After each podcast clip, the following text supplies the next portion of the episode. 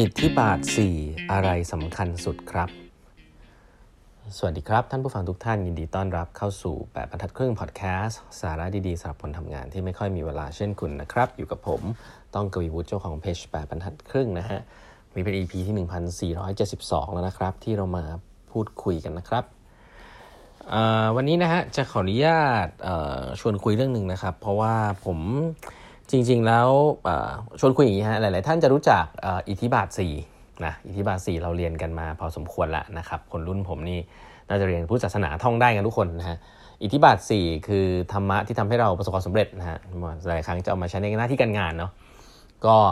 ฉันทะวิริยะจิตตะวิมังสานะครับซึ่ง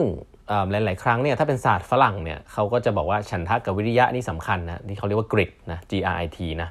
ฝรั่งนี่ก็ขโมยของพระพุทธเจ้าไปนะกริดเนี่ยก็คือ passion กับ persevere นะครับสองอันนี้ก็คือฉันทะกับวิริยะนะครับ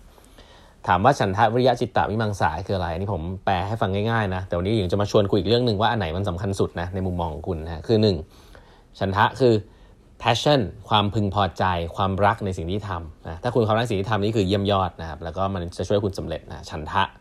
2. วิริยะนะคือความผมใช้ง่ายๆความถึกอะความอดทนนะฮะตะบี้ตะบันทำเข้าไป ต้องมีสิ่งนี้นะวิริยะนะ persevere persevere นะครับ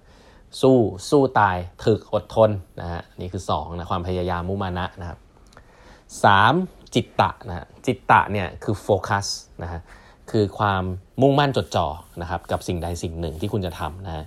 หลาย ๆ ครั้งผมว่า2กับ3เนี่ยมาด้วยกันเนาะเพราะว่าคนที่มีความอดทนมีความพยายามเนี่ยบางทีก็ไม่ก็ก็ไม่ค่อยเห็นนะนะเวลาถึกอดทนพยายามหลาย ๆ อย่าง ส่วนใหญ่ก็จะทำอีกอย่างนั้นนั่นแหละนะครับแล้วก็โฟกัสไปนั้นจิตตะมีความสำคัญนะครับก็คือ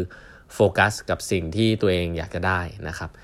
ส่วนวิมังสาก็คือการใช้ปัญญาพิจารณาไตร่ตรองนะครับหลาย ๆ ครั้งพูดถึงการลองผิดลองถูกนะเพราะนั้นไม่ใช่แค่สักแต่ว่าทำเนาะ แต่ว่าทำไปแล้วเนี่ยก็ต้องคิดด้วยว่าเอ๊ะทำแล้วมัน work เปล่านะจะปรับเปลี่ยนอะไรยังไงนะครับ ทีนี้ผมชวนคุยเล่นๆนะฮะอันไหนคุณคิดว่าอันไหนสำคัญสุดนะครับอะลองลองคิดดูก่อนนะครับ ทีนี้ผมอ่านหนังสือของพี่เอ๋นะครับพี่เอ๋นิ้วกลมนะครับ หนังสือชื่อความลับของความสุข อันนี้แนะนำเลยนะให้ไปซื้อกันนะครับ เพราะว่าหนังสือของพี่เอ๋เนี่ยผมคิดว่ามันเหมือนเป็นเหมือนภูมิคุ้มกันนะฮะผมเพิ่งเขียนรีวิวว่ามันเหมือนหนังสือของทีน่าซิลิกอะ ไอ้ what what I wish I knew when I was 20นะครับน่าจะรู้อย่างนี้ตั้งแต่อายุ 20 หลายๆเรื่องเนี่ยจริงๆแล้วเราเรื่องความสุขหรือเรื่องจิตจิตใจเรื่องของการบริหารตัวเองอะไรพวกนี้ผมคิดว่าเราไม่ต้องรู้ตอนเราอายุเยอะนะตอนตั้งแต่เราเด็กๆเนี่ยเรารู้เรื่องพวกนี้จะดีมากเลยมันทำให้เราโดยเฉพาะโลกยุคนี้ที่มันมีโซเชียลมีเดียมี distraction อะไรเยอะแยะเนี่ยผมว่ามีหนังสือพี่เอไว้เนี่ยเหมือนกับมีภูมิคุ้มกันนะเหมือนเหมือนฉีดวัคซีนให้ตัวเองแล้วกันนะครับ มีเรื่องหนึ่งที่เอกเล่าให้ฟังน่าสนใจนะเรื่องเขาบอกว่ามีเรื่องเล่านะฮะว่าในวันเปิดการศึกษาของโซเครติสนะครับนักเป็นนักปรัชญาคนสำคัญแห่งเมืองเอเธนส์เลยนะฮะโซเครติสเนี่ยบอกนักเรียนของเขานะฮะว่านับแต่นี้ไปเนี่ยจะให้พวกคุณทุกคนต้องพยายามแกว่งแขนไปข้างหน้า และข้างหลังติดต่อกันทุกวันนะดูว่าพวกคุณจะทำได้สม่ำเสมอมากแค่ไหนนะครับแกว่งแขนไปข้างหน้าและข้างหลังติดต่อกันทุกวันนะ เวลาผ่านไป 1 เดือน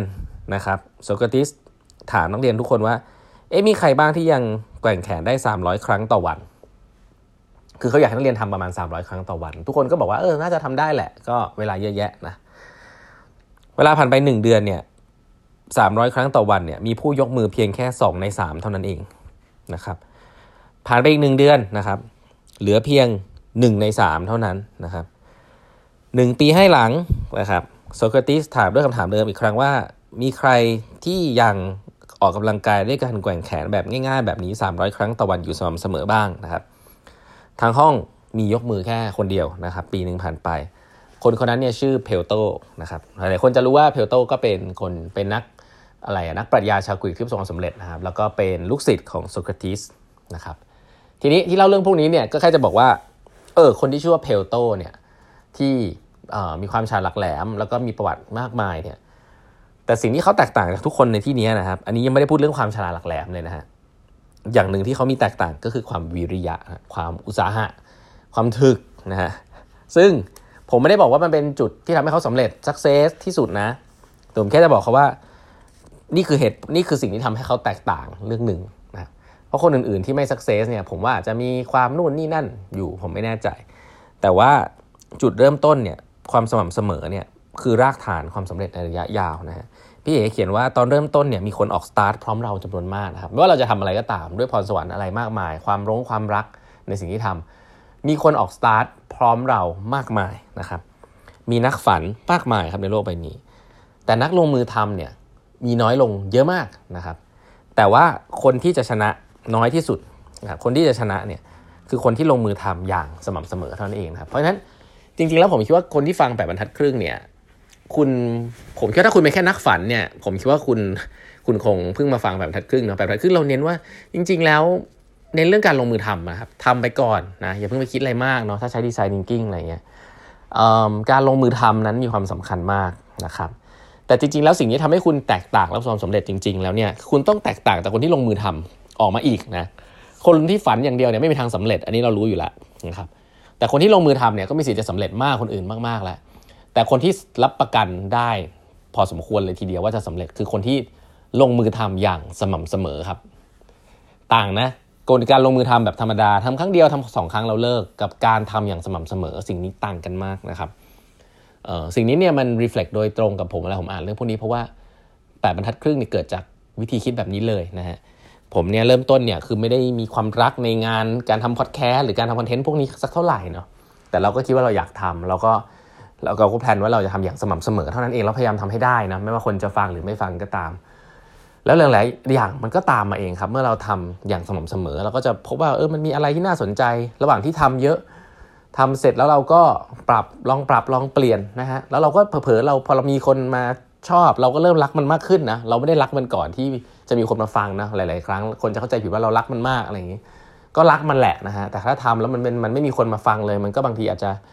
รักมันยากพอสมควรนะครับ แต่เราแต่ทั้งหมดทั้งมวลเนี่ยก็คือยังทำอยู่นะฮะยังมีการทำทุกวัน เพราะฉะนั้น ถ้าถามผมเนี่ยณนะวันวัยตอนนี้เนี่ยอะไรสำคัญสุด ผมคิดว่าอย่างแรกนะถ้าคุณบอกฉันทะสำคัญสุดโอ้ฉันรักในสิ่งนี้มากเลยนะฮะ แต่คุณไม่ทำสักทีคุณไม่มีความอดทนนะ ผมคิดว่าคุณไม่มีทางสำเร็จเลยครับ เพราะฉะนั้นฉันทะผมคิดว่าไม่ได้สำคัญที่สุดนะแต่ว่าถ้าคุณมีฉันทะดี คุณจะทำคุณจะลงแรงไปไม่เหนื่อยน้อยกว่าคนอื่น เพราะคุณชอบมันด้วยระหว่างที่คุณทำนะผมว่าจิตตะกับวิริยะเนี่ยมันมาพร้อมๆกัน คือคุณชอบไม่ชอบไม่รู้อะแต่คุณตะบี้ตะบันทำไปก่อนนะฮะเหมือนเพลโตอะคุณชอบไม่ชอบไม่รู้อะแต่คุณทำไปก่อนนะคุณทำไปก่อนทำไปเยอะๆทำให้มากกว่าคนอื่นทำแบบสม่ำเสมอนะครับ ส่วนวิมังสาเนี่ยผมว่ามันเกิดขึ้นระหว่างทางอะคุณทำไปแล้วคุณรู้สึกว่าเฮ้ยมันมีวิธีอื่นปะวะ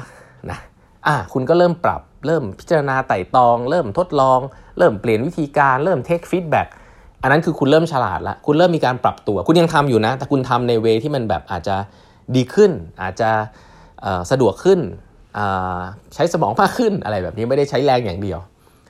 แต่ทั้งนี้ทั้งนั้นเนี่ยสิ่งเหล่านี้ผมคิดว่ามันเกิดขึ้นเนี่ยจาก ตอนแรกที่สุดก็คือคุณยังทำมันอย่างสม่ำเสมอครับ เพราะว่า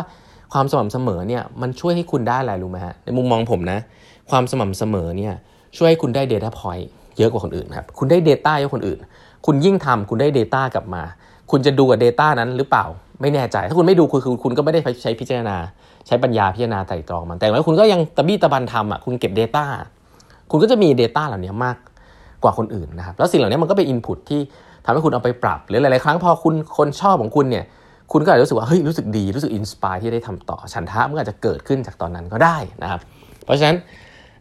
อ่านวันนี้ผม reflect กับตัวเองนะว่าแปดบรรทัดครึ่งเนี่ยเกิดจากวิริยะล้วนเลยนะฮะแล้วก็มันก็คงไม่ได้เป็นเพจหรือพอดแคสต์ที่สำเร็จที่สุดนะแต่ก็เป็นสิ่งที่ผมว่าทุกวันนี้ผมก็บอกว่าผมรักมันมากนะคำถามคือ เรารักมันตั้งแต่เดวันหรือเปล่าก็อาจจะไม่ใช่ขนาดนั้นนะเดวันเราแค่ทดลองแล้วก็พยายามทำแบบสม่ำเสมอนะครับเพราะฉะนั้น ผมไม่ตอบเลยว่าอะไรสำคัญสุดนะครับแต่ว่าเรื่องที่เล่ามาเนี่ยแล้วก็อินพุตที่อยากจะให้ก็คือว่าวิริยะนะความพยายาม การลงมือทำไม่ใช่ทำอย่างเดียวทำครั้งสองครั้งเราเลิกนะการทำอย่างสม่ำเสมอนี่แหละนะครับที่ผมเป็นอาวุธลับเลยของคนที่จะประสบความสำเร็จนะครับวันนี้เวลาหมดแล้วนะฮะฝากกด subscribe แบบทัดครึ่ง podcast นะฮะแล้วพบกันใหม่ในพรุ่งนี้นะครับ สวัสดีครับ